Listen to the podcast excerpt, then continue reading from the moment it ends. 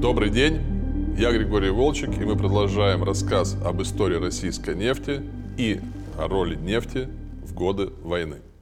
Лютая блокадная ленинградская зима 41-42 годов заставила управление снабжения горючим Красной Армии освоить еще одну важную и сложную науку. Доставка горючего по дороге жизни, проложенной по льду Ладожского озера, не могла обеспечить потребности населения и промышленности огромного осажденного города, а также обороняющих его частей армии и Балтийского флота. В связи с этим в начале апреля 1942 года было принято неординарное решение о строительстве трубопровода через Ладогу. Кстати, эту идею предложила первая в СССР женщина-водолаз, полковник-инженер Нина Соколова. И водолазы сыграли огромную роль при строительстве Ладожской магистрали впоследствии. На прокладку трассы отводилось всего 50 дней. Но строители справились досрочно, за 43. Главным ответственным за возведение объекта особого строительства в статусе уполномоченного Государственного комитета обороны СССР был Алексей Косыгин, коренной петербуржец и будущий многолетний глава советского правительства. Длина ладожской трубы составила 29 километров, включая 21 километр под водой. Внутренний диаметр 101 миллиметр. Глубина проложения подводной части 13 метров. Производительность 18 тонн топлива в час.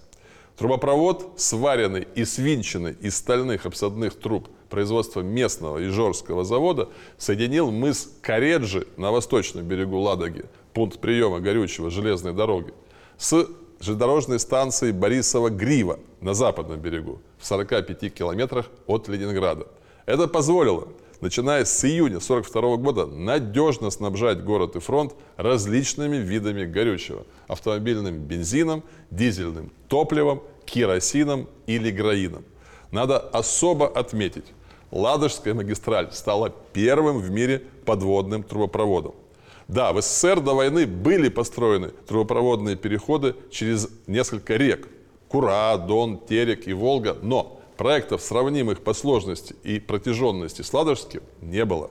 Уникальности Ладожской трубе добавило то, что строительство на отдельных участках велось в двух километрах от линии фронта под непрерывными бомбежками и артобстрелами. Кстати, вскоре параллельно трубе через Ладогу был проложен магистральный электрический кабель, запитавший Ленинград электроэнергией с Волховской ГЭС. Ладожский трубопровод функционировал более 20 месяцев и доставил в блокадный Ленинград более 40 тысяч тонн нефтепродуктов. Топливная магистраль помогла спасти жизни сотням тысяч ленинградцев. Кроме того, эта трасса дала строителям и эксплуатантам уникальнейший опыт. В дальнейшем технология создания военно-полевых и складских трубопроводов, особенно в условиях преодоления крупных водных преград, использовалась неоднократно и весьма успешно. Так, именно по образу и подобию Ладожской трассы были сконструированы сборно-разборные трубопроводы через такие крупные реки, как Волхов, Ака, Дон, Днепр, Висла и Дунай. При этом каждый трубопровод был по-своему уникальный. Например, протяженность трубы через Днепр составляла около трех километров, включая километровый отрезок, проложенный по поверхности воды с использованием поплавков.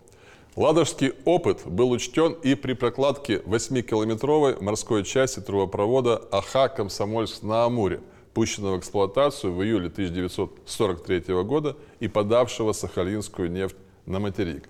Таким образом, можно уверенно констатировать, помимо гуманитарного содержания, Ладожский проект имел огромное стратегическое значение для воюющей страны.